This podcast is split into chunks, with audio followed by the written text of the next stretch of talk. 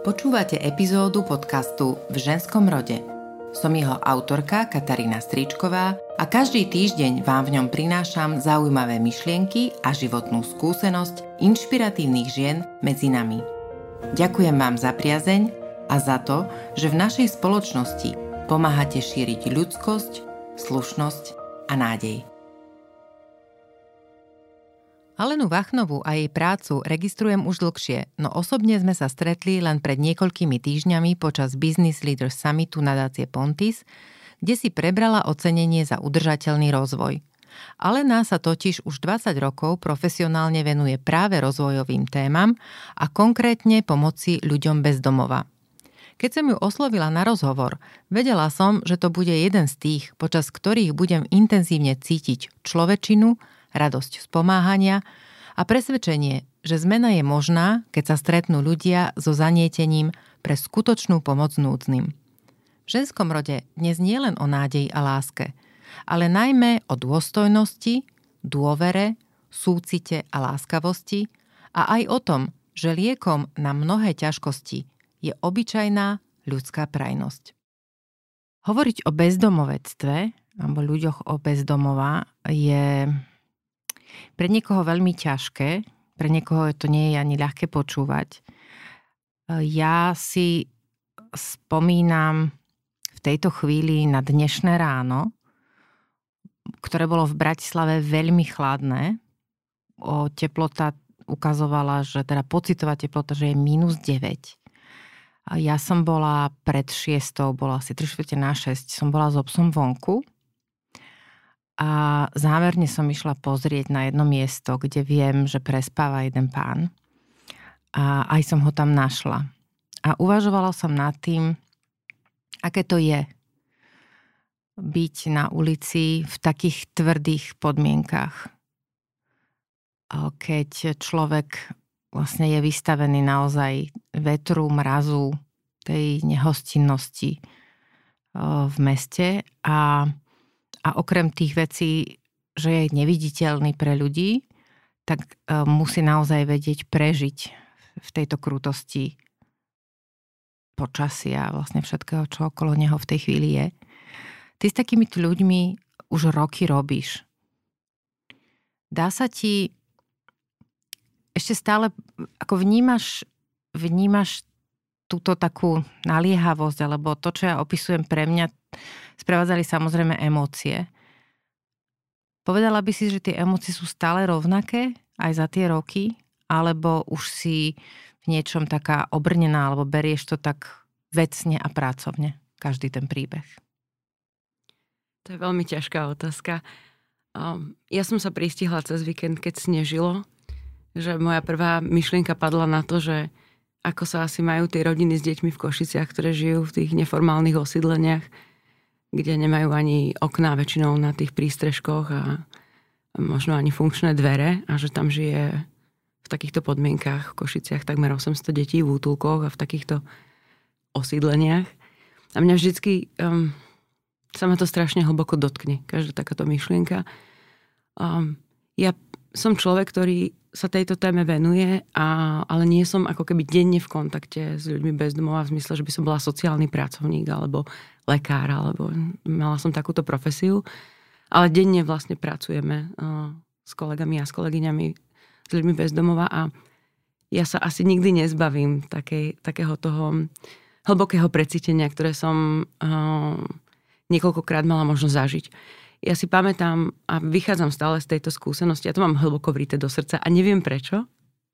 Ja neviem vlastne povedať, prečo sa mi to takto vrilo do srdca. Možno to súvisí aj s tým, že som zažila v živote nejakú neistotu ohľadom bývania a ohľadom môjho bezpečia rodinného by som to nazvala. Čiže dokážem do istej miery ako keby sa naladiť, ale myslím si, že je to nič oproti tomu, čo zažívajú napríklad ten pán, o ktorom si hovorila, že si ho dnes ráno opäť videla Um, ja mám v podstate obrovský obdiv uh, voči ľuďom, ktorí dokážu v týchto podmienkach žiť. Obdivujem ich um, schopnosť prežiť. Ja to prirovnávam ako keby k vojnovej zóne. Že toto je naozaj boj o prežitie každý deň. Tam nezostáva veľa času na to myslieť na budúcnosť, alebo to, sú, to sa nedá. Čiže tou témou je prežitie. a zároveň cítim to ako hlbokú nespravodlivosť, že títo ľudia takto musia žiť. Myslím si, že naša spoločnosť by mala byť už, už sme tak ďaleko, že už by sme mali dokázať výjsť v ústretí všetkým ľuďom, ktorí sú na okraji a ponúkať im možnosti, ako, ako zažívať bezpečie opäť. Čiže áno, stále sa ma to dotýka a mne sa vyplavujú konkrétne prípady, konkrétne stretnutia s ľuďmi, ktorí zažívali a zažívajú bezdomovectvo a sú vo mne stále rovnako hlboké. Čiže asi verím, že dúfam, že nikdy neotupiem na tú tému. To by ma strašne mrzelo, lebo vtedy by moja práca úplne stratila zmysel. Ja by som veľmi nechcela opakovať kliše alebo také tie stereotypy, ale ne, nevyhnem sa vlastne pomenovaniu aspoň niektorých a prípadne ak už ani nie sú aktuálne, tak ma prosím oprav. Ale môj uh, názor je, že v našej spoločnosti stále pretrváva um, taký, taký také presvedčenie, že človek na ulici si vlastne svoje, uh, svoju situáciu vybral. Že je to niekto, kto si za ňu prípadne môže sám ak, to, a ak tam stále na tej ulici je, tak si vlastne za to môže, že sa ne, ne, jeho situácia nezlepšila, alebo že, že teda mm, asi nerobí dostatok dostatočne veľa krokov alebo dostatočne aktívne sa nespráva na to, aby sa z tej ulice vymanil. Stále to tak väčšina ľudí vníma? Asi áno, asi to stále väčšina ľudí takto vníma. Moje porozumenie je také, že ja som presvedčená o tom, že za bezdomovectvom sú hlavne, hlavne prioritne systémové problémy. To znamená nedostupné bývanie, nedostupná zdravotná starostlivosť.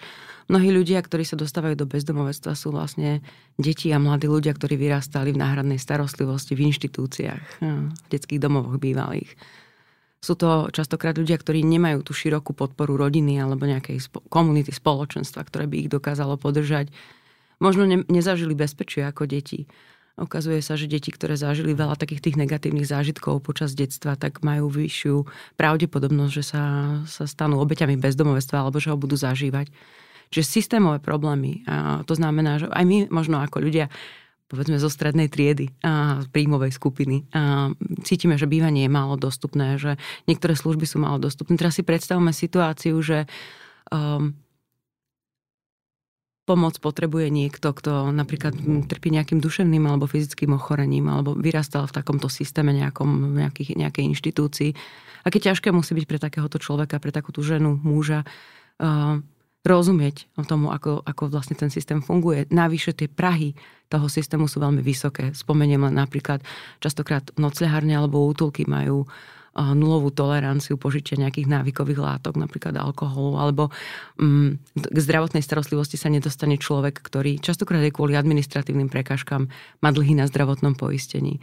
Alebo častokrát, ak chcete sa uchádzať o sociálne nájomné bývanie v našej krajine, tak uh, teraz to trošku možno preženiem, ale musíte byť dokonalý občan a musíte mať úplne, že čistú minulosť a dokonalú minulosť na to, aby, aby ste sa mohli uchádzať o takúto podporu. Čiže Vnímam to tak, že problém je predovšetkým v tom, že bývanie nie je dostupné, zdravotná starostlivosť a sociálne služby majú vysoké prahy alebo sú nedostupné. Samozrejme, môžu eh, do tej komplikovanej situácie pridávať eh, to negatívum aj to, že ten človek, ten muž, ten muž alebo tá žena môžu mať nejaké individuálne ťažkosti. To znamená, že môže, môže ísť o ľudí, ktorí naozaj trpia nejakým duševným ochorením alebo závislosťou alebo mm, naozaj um, majú veľmi nedostupnú tú prácu, majú nejaké rôzne znevýhodnenia. Čiže to sa k tomu pridáva, ale veľmi by som zdôrazňovala, že to, to nemá, a nie je to o tom, že keď sa tí ľudia budú viac snažiť, tak uh, vlastne dokážu prekonať všetky prekážky. Je naozaj veľmi veľká skupina ľudí, ktorí zažívajú bezdomovstvo, ktorí majú tak komplexné potreby, že tam je naozaj nevyhnutné ako keby prísť k ním, tam, kde sa nachádzajú a um, vyslovene začať si ako keby budovať vzťah dôvery, aby tí ľudia vlastne ešte raz uverili tomu, že tá pomoc je tu bezpodmienečná, že je skutočná, že bude dlhodobá a že, e, že naozaj sa ako keby oplatí veriť. A, a verím, ja osobne verím v to, že tam môže prísť potom ten moment mobilizácie a takej tej dôvery, a, ale myslím si, že to vo väčšine závisí od toho, že ako my pristúpime k ľuďom, ktorých sme ako spoločnosť vlastne nechali na okraji.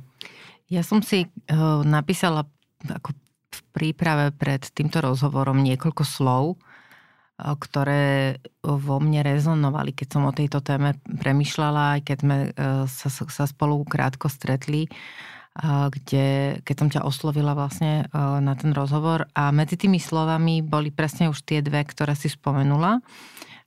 Pocit bezpečia, alebo teda ako, ako, ako slovné spojenie a, a dôvera málo podľa mňa rozmýšľame nad tým, pretože a zdá nemáme ani dôvod, aby sme analyzovali, aký veľmi dôležitý je pocit bezpečia každý náš deň. Keď e, ja som ti to opisovala, že aká som extrémne vďačná. Na, naozaj, že do morku kosti som to v istom svojom životnom období pocitila hlbokú vďaku za to, že mám bezpečie v, v, v tom byte, kde bývam. Že, že, že vlastne vstávam ráno s tým, že som prikrytá paplónom na posteli a keď prichádzam do toho, do toho vedomia, že už viem, že už teraz sen končí a ide ten deň, že sa budím a vnímam, že kde som, že vlastne som v byte, sú tam moje deti, že teraz musím vstať, urobiť čaj. Také tie klasické ranné úkony, a ktoré, ktoré ale robím v pokoji a s pocitom bezpečia a, a domova vlastne. A toto je, je podľa mňa kľúčová vec, ktorú keď človek nemá, ani, keď ju má, tak vlastne nevie, aká je veľmi, veľmi dôležitá. Ľudia bez domova, čo pre nich to spojenie pocit bezpečia znamená? Ako, do akej miery sú schopní ho vnímať? My v nadácii Dedo pracujeme s rodinami, ktoré zažívajú bezdomovstva, sú to rodiny s deťmi. A myslím si, že až tak postupne spolu, ako prechádzame si tým zabývaním a postupne tým procesom takého usadenia sa, tak myslím, že v angličtine je taký pojem, že nesting, ako keby hniezdenie. Mm-hmm. A mňa, mňa sa to veľmi tento pojem dotýka, pretože tam vidíme a môžeme zažívať s tými rodinami, častokrát sú to mami s deťmi, že vlastne aj oni tak postupne objavujú, čo je to ten domov. Lebo dlho žili možno, že v útulkoch alebo v nejakých naozaj väčších zariadeniach, kde funguje nejaký režim. A, ale to, to nie je ten domov. Ale keď majú možnosť mať kľúče od, vlast, od vlastného bytu, za ktorý si platia, zvýhodnený nájom napríklad, tak vlastne môžu rozhodnúť o tom, že tu si uložím tieto veci a tu si to takto drobne vyzdobím a, a každý deň sa vraciam do tej istej postele a keď si spomínala ten paplón, tak sa prikrývam stále tým istým vlastným paplónom. A vtedy sa zhasne, vtedy sa zasvieti. Nikto, nikto ti nezaklope na dvere, že ťa mhm. príde akože sa spýtať v dobrom, že či niečo nepotrebuješ, mm. alebo ťa skontrolovať. A to, čo popisujú tie rodiny, pretože po, keď sme spustili projekt Housing First, čo je vlastne bývanie ako prvé a vlastne preto my tak veríme v ten domov, ja si dokonca myslím, že okrem toho, že to bývanie je základom riešenia, že až keď máme domov to stabilné miesto, kde sa môžeme vrácať, kde môžeme začať postupne patriť, kde si môžeme vytvárať vzťahy, tak až vtedy môžeme začať ukončovať bezdomovectvo v zmysle tých ďalších vecí. Môžeme riešiť potom prácu, budúcnosť, vzdelanie, čokoľvek. Ale že vlastne my sa tých rodín pýtame a aj v takom kvalitatívnom výskume sme zisťovali, že vlastne ako popisujú to, ako sa majú po pol roku, roku, dvoch rokoch od zabývania spomínajú veľmi jednoduché veci. Napríklad, že, že deti povedia, že mami je nám tu dobré, alebo že, že, že môžu sa vyspať, ako koľko potrebujú. Že, že si môžu oddychnúť, že si môžu vydýchnuť. My častokrát sa stretávame s tým, že po dlhšej etape bezdomovectva a v Košiciach je bezdomovectvo chronické, častokrát 10 a viac ročné. A tie, tie mami s deťmi alebo tí rodičia s deťmi mm, vlastne ako keby tak nánovo objavujú všetky tie veci, ako, ako čo, čo, čo to je vlastne domov. A, a pre mňa ten moment, že tá, tá, tá predstava, že niekto naozaj na danom mieste a nájde to, takéto uvoľnenie, taký, tak, taký ten pokoj, je úplne úžasná. Na druhej strane stretávame sa častokrát s tým, že práve pri takomto vydýchnutí si častokrát vyskúčia zdravotné problémy, na ktoré dlhé roky nebol čas, lebo tí ľudia boli v strese a vo vypetí a nevedeli, čo bude, ako bude a v tom uvoľnení častokrát riešime rôzne veci zdravotné, ktoré vybehnú. Ale darí sa to potom, lebo už je tam to zázemie. Pre mňa je tiež veľmi dôležité, okrem toho bývania, to druhé slovo, čo si spomenula, dôvera. Ja úprimne verím, že cez vzťahy sa dajú riešiť aj všetky zranenia z minulosti, všetko to zlé, čo sme zažili, sa dokáže liečiť cez vzťahy. Čiže cez, možno aj s profesionálom, keď sa dokáže vybudovať vzťah dôvery s niekým, kto vie presne, že vás prevádza, je k vám uh, otvorený, zároveň vás chráni ako človeka, ktorý zažil nejaké ťažkosti. Um, je to pre mňa niečo, čo je cesta k uzdraveniu. Čiže my trošku tak aj veríme, že to bývanie je liečivé. Ty si spomenula koncept housing first, teda bývanie ako prvé. Povedzme si o tom teda, že čo to, čo to je tento koncept, odkiaľ prišiel a čo na Slovensku, alebo teda kde na Slovensku spúšťa a čo je vlastne jeho cieľom. Takže prístup Housing First vznikol v Spojených štátoch. Vznikol ako reakcia vlastne, dá sa povedať, zdravotníkov na to, že konkrétne Sam Chamberis, ktorý ho založil spolu so svojimi kolegami a so svojím tímom, tak videl svojich pacientov, on je psycholog, takže videl svojich pacientov, ktorých liečil v nemocnici a potom ich videl v situácii bezdomovectva videl, ako sa táto situácia strieda. Raz sú v nemocnici, potom sú na ulici a ako keby z toho nebolo kam výjsť.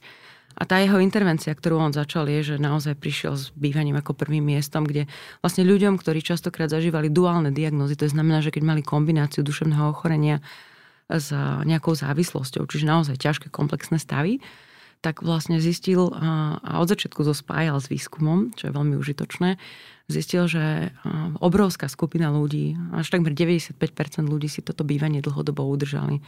Čo bol vlastne prevratné, bolo prevratné zistenie, pretože je to vysoká miera udržania si bývania a nikto by to asi nepredpokladal, že ľudia, ktorí majú tak náročnú, komplikovanú situáciu, si budú vedieť s podporou, ale to bývanie udržať je to vlastne ako keby protipol a my to vnímame ako veľmi zásadnú alternatívu k systému, ktorý na Slovensku máme dnes.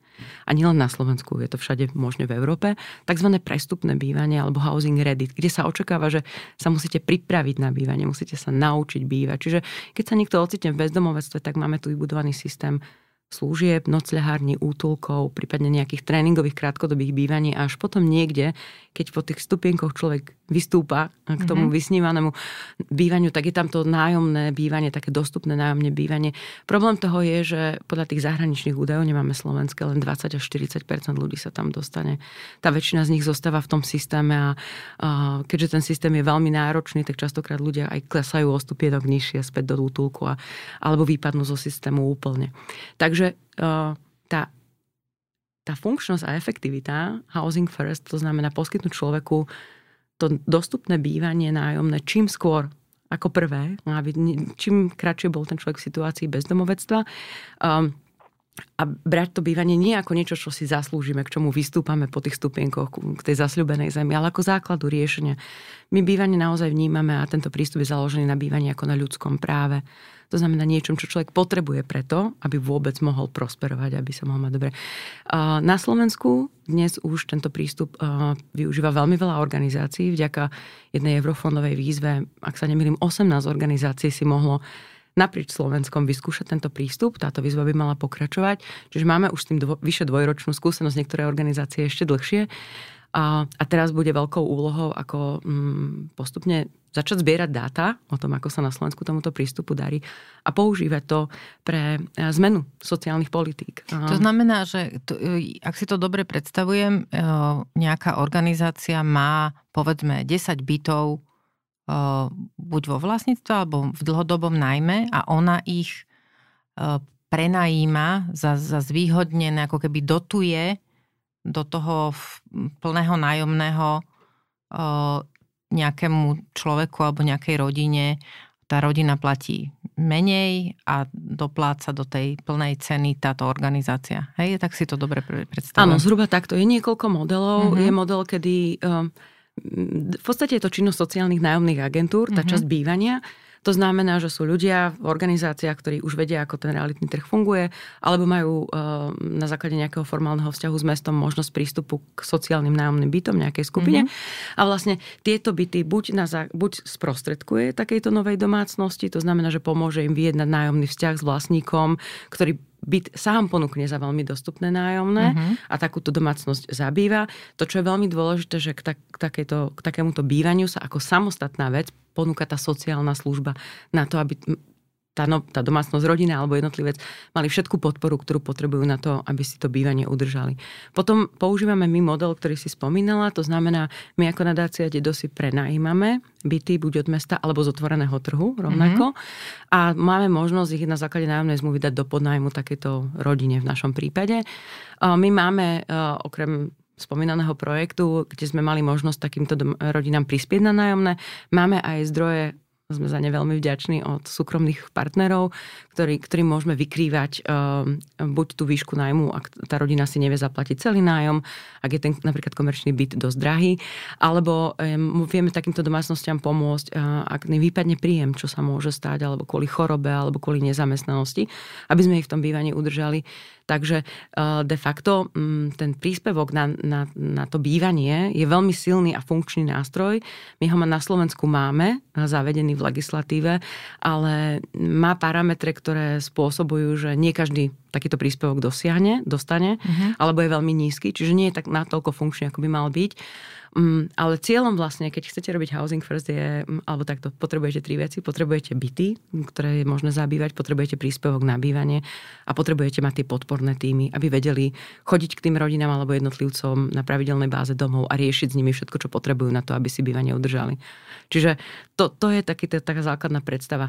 U nás to prakticky vyzerá tak, že my máme, uh, pred dvomi rokmi sme robili v Košiciach tzv. registračný týždeň, kde sme prišli do kontaktu s vyše 300 rodinami, ktoré sú v situácii, boli v tom čase v situácii bezdomovstva v Košiciach a dnes ich na pravidelnej báze oslovujeme a pozývame ich do nášho programu Housing First, kde s nimi riešime, ako sa majú, či sa ich situácia bývania zmenila alebo nie a následne pre nich vyhľadávame na trhu s bývaním byt a ak nájdeme správny byt, myslím veľkosťou, mm-hmm. aj finančnými podmienkami, vieme ho spárovať s rodinou, tak takáto rodina tam dostane možnosť bývať, podpisuje s nami nájomnú alebo podnájomnú zmluvu, teda podľa toho, aký model použijeme a my im zároveň k tomu poskytujeme podporu nášho týmu, kde máme sociálnych pracovníkov, psychologov, eh, právničku a aj zdravotnú sestru. Takže môžu s nimi u nich doma riešiť všetko, všetko čo treba. A cieľom Housing First je ukončiť bezdomovectvo ľudí. To znamená, že už po roku, dvoch, keď si to bývanie udržia, môžeme považovať ich bezdomovectvo za ukončené. 800 detí, ktoré v Košiciach žijú v podmienkach bezdomovectva, je strašné číslo. A spomínala si, že dokonca e, mnohé z týchto detí sa už vlastne do bezdomovectva rodia, čiže je to už druhá generácia ľudí bezdomova. Čo to pre ne znamená? Ako, ako vlastne tieto deti, aký je ich pocit bezpečia v tomto svete? Ja si to neviem ani predstaviť. Ja vlastne ja môžem to len pozorovať zvonku. A my keď sme robili eh, ten registračný týždeň, alebo keď vidím um, rodiny, s ktorými sme v kontakte, je to v podstate desivá situácia. My keď sme sa tých rodín pýtali, že kde by ste chceli bývať, tak hovorili nám, že na sídlisku. Že vlastne ako keby tam cítiť aj tú fyzickú bariéru. Častokrát tí ľudia, ktorí žijú v bezdom, hovorím o rodinách konkrétne, bezdom, v bezdomovectve, žijú v rôznych priemyselných zónach, na okraji miest. My máme v Košiciach 10 asi takýchto neformálnych osídlení, v niektorých z nich, v štyroch z nich žije až 40 rodín. To sú obrovské skupiny ľudí, ktorí nemajú prístup viac ako 50% z nich nemá prístup k, teple, k vode pitnej, k teplu, k elektrine a tak ďalej. Um, častokrát, um, najmä keď sme sa zaoberali alebo zaujímali o, rodiny, kde už sú, je tá druhá generácia detí bez domova, bolo vidieť, že už to bezdomovectvo je veľmi intenzívne spojené aj s generačnou chudobou, že vlastne tí mladí rodičia, a to je veľká skupina, 40% tých rodín sú mladí rodičia vo veku do, do 29 rokov, um, sú mimo systému zdravotného poistenia, um, um, nemajú prácu, prav, ve, vo väčšine prípadov majú len základné vzdelanie, alebo ani to nie je úplné. Hej. Čiže tam je naozaj úplné ako keby vylúčenie zo všetkých tých systémov, ktorých, tých štruktúr, v ktorých my bežní ľudia ako keby žijeme, a zdravotníctva, školstva a tak ďalej. A pre tie deti um, myslím si, že vôbec nemajú ani predstavu o tom bezpečí, že oni pravdepodobne nemajú predstavu o tej alternatíve. Mm-hmm. Ja keď vidím um, častokrát um, rodiny bezdomová, ako sú na uliciach a pohybujú sa po meste napríklad, tak um, neviem, aký je to pocit dívať sa do okien tých domov, kde vlastne oni nemajú prístup. Ja neviem, aké to je. Ich kontakt s nejakým možno štandardnejším prostredím je možno v tej škole, alebo do školy chodia pravdepodobne a, a častokrát aj dosahujú mnohé veľmi dobré výsledky, ale, ale my nemusíme riešiť každý deň, že keď sa rozvodní potok, pri ktorom žijeme, tak vlastne to dieťa sa nevie dostať do školy, alebo že to neformálne osídlenie je pri štvorprúdovej ceste a vlastne je to životu nebezpečné každý deň cez tú cestu prebiehať. Hej, že ako keby ja zároveň vnímam možno trošku odbočím, že častokrát tie rodiny robia veľmi racionálne rozhodnutia, prečo napríklad uh, si nevolia napríklad v Košiciach aj to sociálne nájomné bývanie. Nie je to len prípad Košic, ale častokrát to sociálne nájomné bývanie sa nachádza v segregovaných lokalitách v tzv. getách. Čiže tam sú ďalšie efekty. My sme sa týchto rodín pýtali, že e, kde by nechceli bývať mm-hmm. a nám povedali, vlastne nám vymenovali vlastne všetky lokality, kde v Košiciach mesto vlastní sociálne nájomné byty, čiže lebo sa tam necítia bezpečne napríklad. Mm-hmm. Čiže um, um, keď, sa, keď sa v rozhovoroch s týmito ľuďmi, ktorí majú, tie, ktorí majú tieto skúsenosti, keď sa na to začneme pozerať ich optikou, tie rozhodnutia sú často, častokrát veľmi logické, vychádzajú z ich vlastnej skúsenosti. A, a myslím si, že to je tiež veľmi dôležité, že ak, um, ak chceme bezdomovectvo ukončovať, je pre nás veľmi dôležité uh, poznať optiku tých ľudí, ktorí ho zažili lebo my si môžeme myslieť, a ja to častokrát v našej práci vidím a vidíme to aj s kolegyňami a s kolegami, že my si môžeme myslieť, že máme odpoveď pre týchto ľudí pri konkrétnom poradenstve, ale keď ich nevypočujeme a neberieme, nezoberieme do úvahy všetky ich obavy, výhrady, predošlé skúsenosti, tak pravdepodobne im nebudeme vedieť byť dobrým partnerom, že to načúvanie a takéto vnímanie tej druhej strany a, a taká tá, to vnútorné presvedčenie, že človek, ktorý takúto situáciu zažíva, bude vedieť robiť a, dobré a logické rozhodnutie, len potrebuje dostať príležitosti, aby si mal z čoho vyberať. Otázne je e, aj to, ale, že keď, e, že či, že či sú ochotní títo ľudia vlastne odpovedať na také otázky.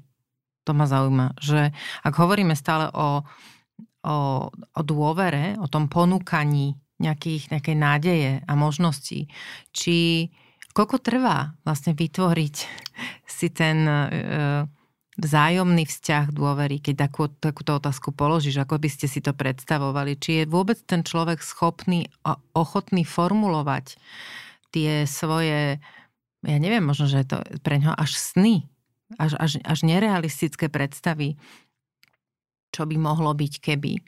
Pretože uh, áno, ja úplne sa stotožňujem s tým, že ja by som nechcela vyzerať, že teraz z tohto svojho privilegovaného postavenia a z, z nejakej skúsenosti životnej sa teraz nejako pozerám na ľudí, o ktorých v živote neviem nič uh, a, a, a, a posudzujem to na základe nejakých výskumov, ktoré som si prečítala. To by som bola veľmi nerada. Otázne je, a, a či vôbec, neviem, či, či máš vôbec takúto skúsenosť s nimi, že, že či to, či to vedia povedať, či to vedia sformulovať tí ľudia, či sú ochotní ísť do toho odhalenia. Pretože ten pocit dôstojnosti, to je podľa mňa ešte, to je jedno z tých slov, ktoré som spomínala, že som si napísala, že, že dôstojnosť. Je to, musí to byť nesmierne ťažké žiť na ulici s tým, že, že vlastne sa za každým ten, kto okolo vás ide, vyhne tomu pohľadu do očí, že vás nikto neosloví, že, že možno ste dní, týždne nepočuli svoje meno.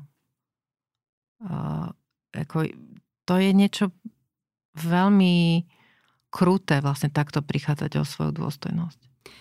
Priznám sa, že ja aj pred natáčaním tohto podcastu som si hovorila, že mám vlastne obrovskú bázeň pred tým vlastne hovoriť ako to prežívajú títo ľudia. Mám to sprostredkované z toho, čo mi povedali. Ja som za to veľmi vďačná, že to so mnou boli ochotní zdieľať. Vybudovanie toho, tej dôvery pravdepodobne trvá veľmi dlhý čas. Ja sa pamätám, keď som hm, stážovala v Bostone v Spojených štátoch amerických, tak mi jedna psychiatrička, ktorá pracuje v jednom takom programe zdravotnej starostlivosti pre ľudí bez domov, hovorila o prípade svojho pacienta, ktorý, s ktorým sa stretávala 12 rokov a, a liečila ho na jeho duševné ochorenie a on, on vlastne bol bezdomová. A až prišiel a trvalo 12 rokov a až prišiel moment, kedy ona mu potom ponúkla jednu takú vec, aby sa stal v podstate takým advokátom za ľudí bezdomová a vytvorili mu v ich organizácii priestor na to, aby sa mohol hovoriť o tom a vlastne dávať aj svoje také návrhy a pripomienky k programom, ktoré tá organizácia poskytovala k tej starostlivosti. A to bol zlomový bod, kedy sa on nesmierne emancipoval vnútorne a dostal zmysel života on sa volal Larry a nedávno zomrel, ale on vlastne po 30 rokoch bezdomovectva a 12 rokoch vzťahu s touto lekárkou potom až vlastne ako keby pocitil taký ten, tak to zaklaplo. Prišiel ten moment, kedy on dostal zmysel svojej existencie, ale dostal ho aj láskavým spôsobom, vedel na koho sa obrátiť a tak mhm. ďalej. Ja som mala len jednu skúsenosť a žiaľ ten príbeh sa skončil predčasne, ale počas pandémie, keď sme chodili s medikmi v Košiciach do jedného útulku veľkého, tak som mala takú dohodu s jedným pánom, volal sa William, že on bol handicapovaný, bol na vozíčku, ale vždycky, keď sme tam prišli, tak sme si našli chvíľku, kedy sme sa rozprávali. A mali sme takú dohodu, že ja sa ho budem môcť stále spýtať, že či chce, aby sme mu pomohli vybaviť nejaké iné zariadenie alebo bývanie alebo nejakú alternatívu a keďže on bol veľmi úzko spätý s tým prostredím, pretože tí ľudia, s ktorými tam žil, ho vlastne našli v Košiciach v jednom lese a ho vlastne zachránili mu život tak vlastne bol veľmi spätý s tým prostredím, ale mala som tu možnosť, dal mi to dovolenie sa ho každé dva týždne alebo každý týždeň spýtať, že či už mu to môžeme vybavovať. A on mal zase samozrejme tú možnosť povedať, že ešte nie. A ja som sa vždy na to stretnutie veľmi tešila a vždy sme sa tak porozprávali o všeličom a a vlastne už som nemala možnosť uh, začať uh, ja s mojim tímom mu to riešenie nachádzať, pretože on počas pandémie žiaľ dostal COVID a veľmi skoro zomrel, pretože bol veľmi zraniteľný. A tam si stále hovorím, vo mne to zostalo ako také, také memento, niečo veľmi hlboké a si hovorím, že keď by akože sme mali dostatok času, aby sme si tú dôveru s tými ľuďmi dokázali vybudovať a aby oni mali aby naozaj zažili, že nám môžu dôverovať a že to myslíme vážne a že, že to riešenie sa budeme snažiť pre nich hľadať. Hej, že, že to taká nádej z obidvoch strán, ktorá musí do seba tak zapadnúť a bolo to veľmi hlboké a preto ja akože naozaj s veľkou takou akože bázňou mm, to tak celé prežívam, že vlastne niekto sa nám zveruje. Hej, že my sme, my sme robili také zverí sa svoj osud, ako keby povie si, OK, tak ešte to skúsim. To je extrémne, mm. extrémne citlivá vec a ja si pamätám, raz sme robili takú fokusovú skupinu, kde sme sa ľudí so skúsenosťou bezdomovectva pýtali na to, že ako si myslia, že je vnímané bezdomovectvo a s akým narratívom sa spája a tak ďalej. A mňa úplne dostalo, že vlastne ľudia, ktorí zažívali bezdomovectvo dlhodobo, opakovali ten narratív, ktorý sa o bezdomovectve používa vo väčšinovej spoločnosti u ľudí, ktorí ho to bezdomovstvo nezažili, že, a to? že to nejaké individuálne zlyhanie a že to si treba zaslúžiť a že vlastne ako keby... A mňa, to, mňa sa to veľmi dotklo, pretože ja som mala pocit, že ako keby sa, sa už vzdali a, a, a aj chápem prečo, ako keby vôbec toho, tej nádeje aj, a vlastne prijali ten narratív o sebe, čo je možno, možno očakávali, že takto je to správne povedať, alebo ja neviem, ale mm-hmm. bola to pre mňa nesmierne, mňa, mňa to úplne dostalo, že vlastne človek má nejakú životnú skúsenosť a vlastne príjme narratív niečo, čo o mne hovoria tí iní, aj keď moja životná skúsenosť že sa vzdáme aj tej životnej skúsenosti. Veľmi, ako mi to prišlo, ako naozaj hlboké vylúčenie, keď už človek ani uh, už ani nehovorí o tom, ako to prežíva, ako sa Jasne. cíti, ale veľmi, veľmi sa ma to dotklo. Čiže um, pre mňa ja vnímam ukončovanie bezdomovectva vlastne ako také cez ten domov nadobudnutie možnosti naplno žiť svoju dôstojnosť. A tam sa to slovo stretáva s tým, čo si povedala ty, tá dôstojnosť, že na novo žiť svoj potenciál, možnosť aspoň trošku sa približiť k tomu, čo môžem ako človek obsiahnuť, čo môžem prežívať, keď, keď nemusím byť v nebezpečenstve, keď nemusím byť v nejakom útlaku v zime a tak ďalej v horúčave. Že je to pre mňa také na novo ako keby oživenie tej ľudskej dôstojnosti. Pre mňa je to veľmi citlivá téma. No ja to na teba vidím, ale je to ako, tam sa nedá s tým absolútne polemizovať, že prečo. Ľudia, ktorí domov majú, a teraz myslím domov v zmysle bývania, tak e, často hovoria to, že e, ako, že domov je vlastne hociaké miesto, kde máš to svoje, tú svoju rodinu, povedzme.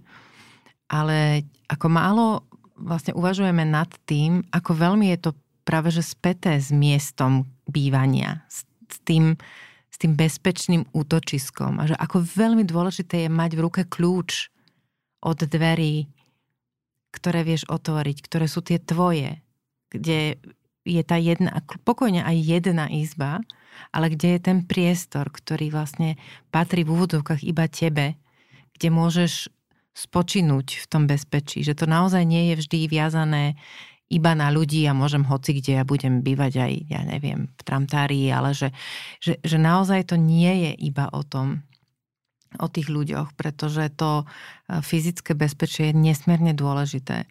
A uvažovala som presne pri tom pohľade na toho pána dnes e, zabaleného e, v tom spacáku, že aké tie, tie drsné podmienky ulice, ako ich musia vlastne kruto fyzicky jak sa to povie, no, že nie, že nechcem povedať, že, zostarú, že zostarnú pri tom, ale vieš vlastne ako, že ich to vlastne naozaj fyzicky mení každým dňom. Je to, ako hovoríš, uh, vlastne podľa opäť zahraničných výskumov, ak človek zažíva bezdomovectvo, takéto pouličné, tak ten priemerný vek dožitia sa hýbe niekde medzi 43-45 rokmi u mužov a u žien. To je šialené, že to ja už by som nebola nažive v podstate. Hmm, ani, ani. Ja si to častokrát akože uvedomujem, hej, že keď hmm. si to tak uh, pripomeniem, uh, zdravotný stav ľudí, ktorí žijú dlhodobo v bezdomovectve, sa dá porovnať so zdravotným stavom človeka o 20 rokov staršieho. Čiže už keď má človek 45 rokov a ešte sa dožije tých 45 rokov, tak má vlastne zdravotný stav 65-ročného človeka. Častokrát majú, podľa tých štatistík, to bolo až pre mňa fascinujúce, desivé, až 8 až 10 súbežných diagnóz. Hej. Častokrát veľmi ťažké chronické choroby, ktoré sú um, aj dôsledkom toho, že ten človek vlastne nemá kde sa, uh, kde, nemá domov, nemá to bezpečie. To, to, keď si hovorila o tom domove, asi tak popísala vlastne tri znaky, ako keby toho domova alebo bývania je, že mať nejaký právny vzťah, to znamená, že patrí mi, mám k tomu kľúč, ja mhm. vládnem mm-hmm. nad tým priestorom. Potom je to, že je to fyzický priestor, Mm-hmm. Hej, nejaký konkrétny, ktoré splňa nejaké základné štandardy a potom, že si tam môžem vytvárať svoje vlastné emočné väzby, to znamená, môžem tam rozhodovať, kto tam bude so mnou bývať a môžem sa tam cítiť ako doma. Čiže to sú ako keby také tri znaky domova. A vlastne ľudia, ktorí tieto, túto možnosť nemajú naplnenú, tak v podstate to anglické slovo, že well-being, mhm. nemôžu mm-hmm. ani dosiahnuť. Častokrát sa bývanie spája so sociálnymi determinantmi zdravia. Je to v podstate podľa mňa bezdomovectvo je vec verejného zdravia. Že títo ľudia nemajú naplnenú svoju základnú potrebu a teda časť naš, tejto populácie na Slovensku má ohrozené to zdravie a celé verejné zdravie je tým vlastne ako keby ohrozené, pretože títo ľudia um, sú vystavení mnohým chorobám a nemajú dostupnú zdravotnú starostlivosť za celé to. Mohli sme to vidieť počas pandémie. Mne, pre mňa to, to obdobie nesmierne zvýraznilo všetky tie bariéry, ktorým ako keby ľudia bezdomová čelia. Hej. Boli pokutovaní za to, že boli na ulici, pritom nemali domov. Hej. To, to bolo zaujímavé tiež vidieť. Um, mali stiažený, ako my všetci, prístup do, k zdravotnej starostlivosti, ako konkrétnym službám, ale ako keby sa ocitli ešte viac v medzipriestore nejakom a vlastne sa ocitli v podstate bez pomoci takmer. Hovoríme o ľuďoch bezdomova, o ľuďoch na, na okraji a je pravda, že podcast počúvajú ľudia, ktorí takúto skúsenosť nikdy nemali a naozaj veľmi srdečne všetkým e, prajem, aby ju nikdy ani nezažili. Ale prečo by nás to malo zaujímať? Prečo by sme mali vôbec uvažovať nad tým, že bývanie je ľudské právo, že niečie bývanie je ľudské právo. Prečo by nás mali zaujímať ľudia z ulice? Z môjho pohľadu, ak ja užívam nejaké práva a mám k ním prístup akože k ich naplneniu, tak je pre mňa dôležité, aby to mala naozaj široká spoločnosť a všetci ľudia mali prístup k týmto právam, najmä keď sme rozvinutou spoločnosťou, najmä keď ako keby naša ekonomická úroveň rastie, aj keď sme stále v nejakých krízových obdobiach, ale vo všeobecnosti sa zlepšuje tá situácia. Čiže je to vec ako keby toho, že ľudské práva sú univerzálne, pretože preto z môjho pohľadu je veľmi dôležité, aby naozaj ten prístup ľudí napríklad k bývaniu bol univerzálny. Druhá vec je, že predstavme si potenciál každého človeka, ktorý sa narodí. A ak by bol naplnený, a možno by táto spoločnosť mohla byť ešte lepšie. Mňa strašne mrzí, ako keby každá, každý premrhaný potenciál každého človeka, len kvôli tomu, že sa nemohol rozvinúť. Takže ja by som si prijala takú tú spravodlivejšiu spoločnosť, kde vlastne ľudia môžu objavovať, kto sú.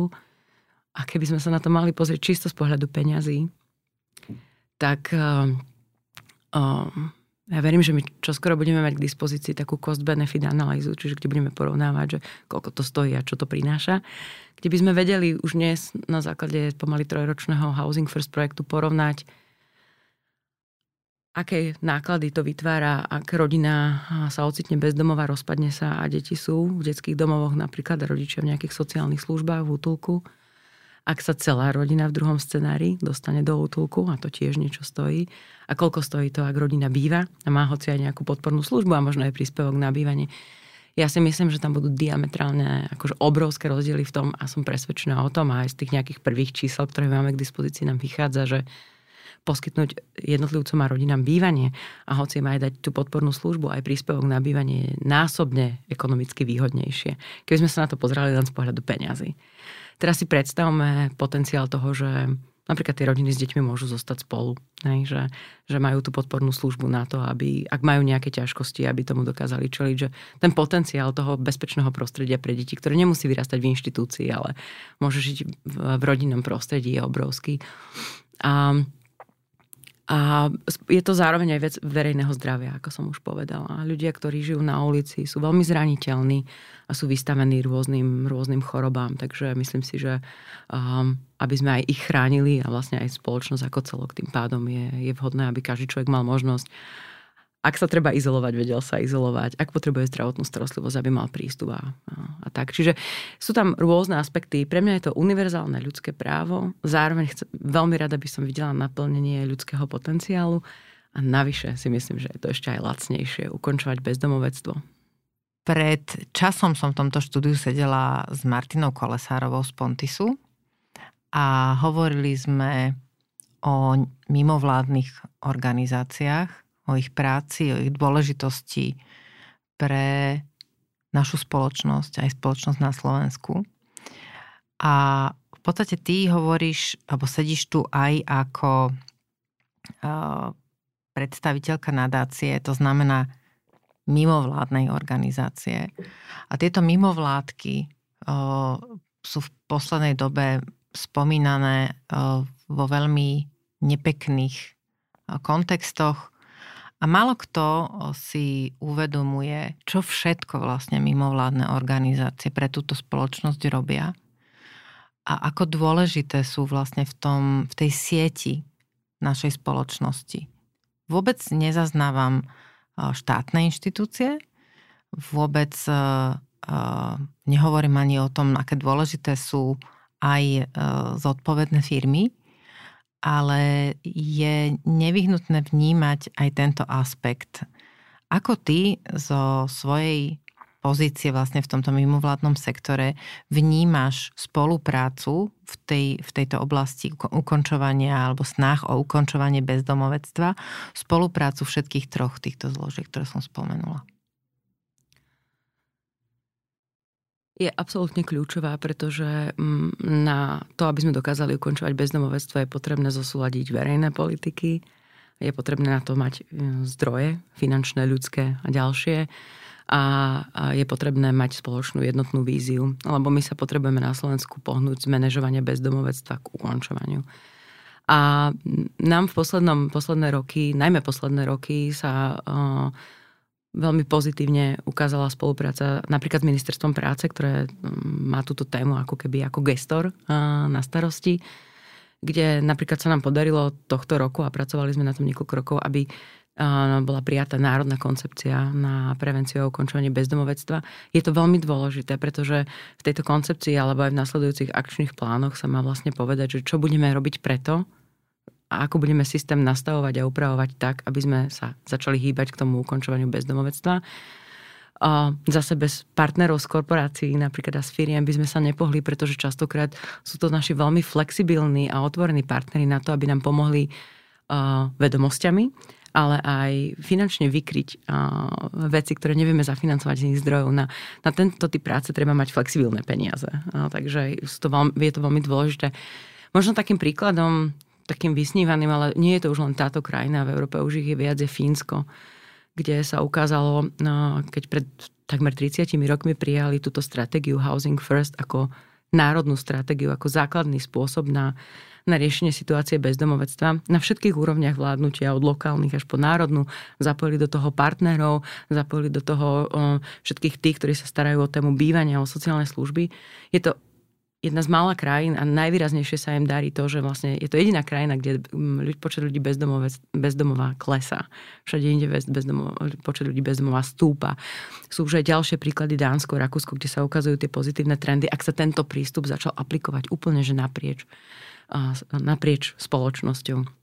Čiže pre mňa, keď hovoríš o tom, že aké, aké je dôležité vlastne zosúľadiť spoluprácu týchto partnerov, je to úplne kľúčové. A, my to vidíme na našom malom pilote Housing First projektu, že vďaka systémovým zdrojom tomu eurofondovému projektu sme vedeli vlastne poskytnúť bývanie dohromady 35 rodinám ich zabývať. Hej, to je 130 ľudí asi. Vďaka pomoci rôzneho typu, ale aj finančnej firiem sme dokázali zafinancovať veci, ktoré sme v tom systéme potrebovali v tom projekte a nemali sme na to iný typ zdrojov a vďaka nejakej našej, my sa považujeme tak trošku viac za sociálnych inovátorov, ako možno, že za takých klasických predstaviteľov tretieho sektora, ale stále tam sme. A, tak my zase máme ako keby ten drive, je to úžasné vlastne a v tom neziskovom sektore, že ja, ja tak hovorím, že ak si zoženiete peniaze, môžete vlastne začať skúšať nové veci a môžete dosiahnuť pomaly čokoľvek. Hej, ako keby máte tú flexibilitu. Je to v, niečo, v niečom podobné podnikaniu, avšak tým cieľom je nejaký verejný prospech, to všeobecné dobro. Ten benefit. Ten benefit. Čiže, ale inak akože drive a to nastavenie nás v organizácii minimálne, ale vidím to v mnohých iných organizáciách, je strašne podobné tomu podnikaniu, že nebáť sa skúšať. Je to zároveň veľmi komplexná práca, čo mnohé neziskové organizácie v rôznych témach robia, lebo a napríklad aj vo vzdelávaní alebo aj v našej téme my na jednej strane pilotujeme. Skúšame nové Testujete. typy, testujeme, mm-hmm. ako fungujú napríklad osvedčené inovácie v našom lokálnom prostredí, v našom prípade v Košiciach. A na druhej strane sa veľa intenzívne venujeme advokačnej činnosti, lebo priebežne to, čo sme sa naučili a tie dáta, ktoré sme získali, používame v tom, aby sme spolu s predstaviteľmi verejného sektora zase menili tie verejné politiky. Je to krásna práca, vlastne veľmi komplexná, systémová. Mňa to veľmi, veľmi baví a fascinuje pretože takto sa v podstate postupne mení spoločnosť. Takto sa môžeme dostať z toho aktuálneho normálu do nového normálu. A ja vlastne ten môj nový normál, ktorý ako keby vidím pred sebou ako, ako takú víziu je, aby, aby vlastne sme ukončili bezdomovectvo ľudí na Slovensku. Po vzoroch iných krajín vieme, že to je možné, že to ukončovanie je možné a, a, a verím tomu, že sa ako keby tá spolupráca dosiahne naprieč sektormi, tak vlastne to nie je vôbec nedosiahnutelné. Ja stále hovorím, že nájsť bývanie 300 rodinám v Košiciach, aby sme ukončili bezdomovectvo rodín, nemusí byť až tak náročné, ak sa tí partnery dajú dohromady a budú na tom spolupracovať. Bezdomovectvo v Košiciach je však oveľa väčšie. Môžeme hovoriť, že minimálne 5000 ľudí v Košiciach je bezdomová, čiže tie čísla sú obrovské. Napriek tomu v Košiciach máme 97 tisíc bytov. Hej. Takže buď niektoré z tých bytov zdostupniť pre ľudí bezdomová, alebo postaviť ďalšie, aby sme, aby sme tú situáciu dokázali vyriešiť. Stále je to, je to dosiahnutelné. Čiže pre mňa a takým tým našim cieľom k tomu ukončovaniu bezdomovstva je naozaj zmena systému. A taká tá väčšia spolupráca a tých jednotlivých zložiek, lebo to nie je len vec bývania, je to naozaj vec aj všetkých tých ostatných oblastí, zdravotnej starostlivosti, sociálnych služieb. Takže nie je tam aj tak trošku, že zmena myslenia niektorých ľudí? Isté. A to, s tou zmenou myslenia my máme, my sme dlho hľadali, a akým spôsobom pristupovať k tomu, že ľudia bez domova častokrát už zažili veľmi ťažké veci a mm, my sme nechceli ako keby ich znova, znova vystavovať prežívaniu toho istého v tom, že by to museli nejak hovoriť alebo mm, nejakým spôsobom sme zobrazovali ten ich príbeh, takže my máme v našej organizácii, že striktný no stories prístup žiadne príbehy. Preto sa ťa nepýtam ani žiadne príbehy. A, a snažíme sa prezentovať riešenia a hovoriť o tých dátach, čiže skôr komunikujeme výsledky. Um, a veľmi by sme boli radi, robíme si niekedy žarty, že ak by sa niekto k nám chcel prísť pozrieť, čo robíme, tak my nemáme čo ukázať ako náhle je rodina s deťmi zabývaná, ona splínie s tou komunitou v tom bežnom susedstve. Nejakým spôsobom ich nevidno. Tá ich situácia bezdomovectva, ktorá možno bola takým vykričníkom zrazu po nejakom čase zabývania a takej toho bezpečia už nie je. Veríme tomu, že budú mať stále väčší prístup ku, ku všetkému, čo potrebujú, či rodičia k práci, alebo deti ku vzdelaniu a tak ďalej. Čiže de facto ten nový normál je, že nebudeme mať čo ukázať. Takže... A v tom tu mi napadlo, že e, stretávate sa niekedy aj s nejakým takým ako keby odporom tej spoločnosti, e, medzi ktorú sa takáto rodina ide zabývať? Je to prirodzené, že ľudia akože majú obavy, keď príde nový sused vo všeobecnosti do bytového domu, čiže akože vždy to vzbudí pozornosť.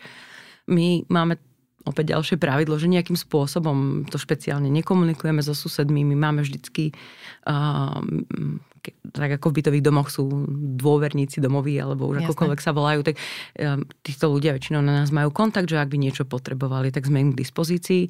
Vo väčšine prípadov tá situácia po pár dňoch nejakého halo alebo nejakého vzbudeného uh-huh. zdvihnutého obočia a tak ďalej, tak, eh, tak pominie a vo väčšine prípadov tam starosti nie sú.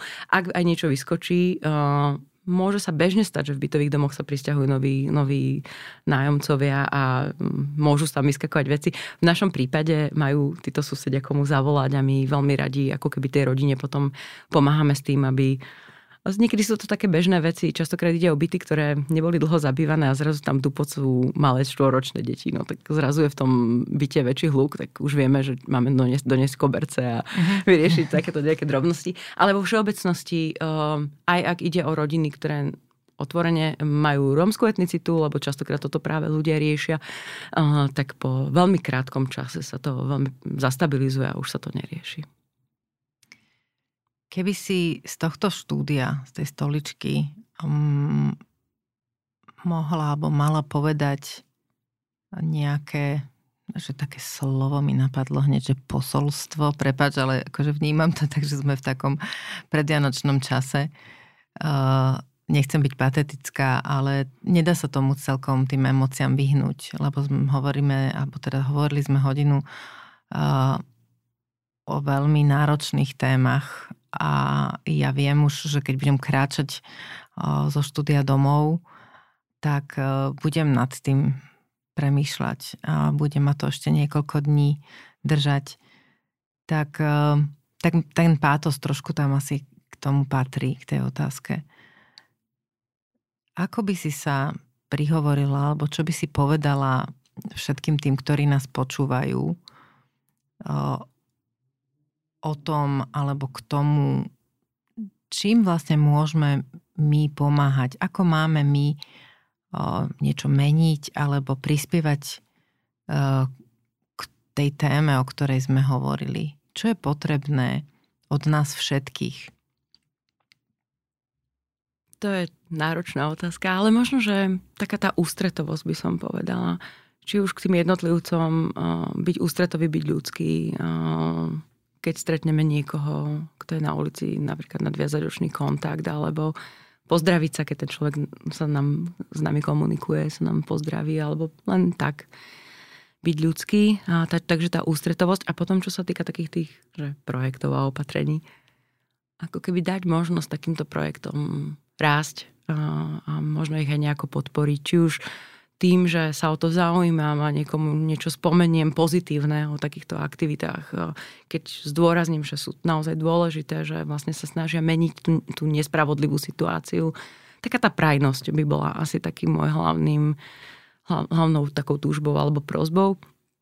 Ak, ak by sme sa mali na to pozrieť tak technokraticky, tak je naozaj to bývanie a, a to ukončovanie bezdomovectva vnímam akože, ako prístup k univerzálnym ľudským právam, veľmi ľudsky osobne ja to vnímam tak, že, že by, a to je možno skôr message pre našu prácu, tých ľudí, ktorí priamo, možno sme v kontakte s ľuďmi bez domova, ale možno aj pre širokú spoločnosť, že ja som počula citát jedného lekára v Spojených štátoch, ktorý založil program zdravotnej starostlivosti pre ľudí bez domova. On povedal, že našou úlohou je nie je meniť ľudí, ale vlastne ponúknuť im nádej a možnosti.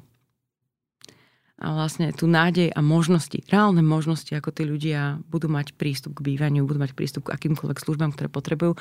A tá nádej, to je pre mňa ako keby to vybudovanie toho vzťahu dôvery a taká tá ústretovosť a takéto nesúdiace, nesúdiaci postoj je ako keby pre mňa niečo, čo, čo podľa mňa toto je tá cesta. A, a to sa dá aplikovať vo veľmi jednoduchých medziľudských interakciách, ale to sa dá aplikovať aj vo verejných politikách. Takže, takže mne sa to takto spája. Taká tá ústretovosť a možno aj taký ten pocit, že, uh, že byť taký chcieť pochopiť tú situáciu, v ktorej sa tí ľudia nachádzajú, byť otvorený tomu porozumeniu, že ako k takýmto veciam, systémovým problémom ako, um, a prekážkam, ako je bezdomovectvo, hej, ako k tomu dochádza a zároveň mať to porozumenie pre toho jednotlivca.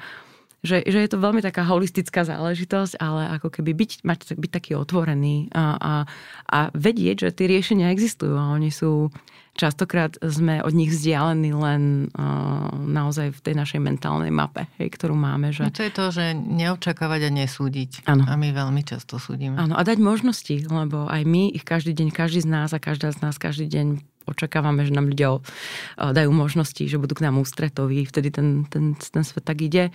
A, a najmä v prípade ľudí, ktorí zažívajú dlhodobo ob, extrémne vylúčenie a, a až, až takú spoločenskú nespravodlivosť by som povedala, tak uh, tam, tam myslím si, že tam práve by mala cieliť táto, táto láskavosť. Počúvali ste epizódu podcastu v ženskom rode. Nový diel vychádza každý týždeň v piatok v rámci podcastu Denník N podcasty.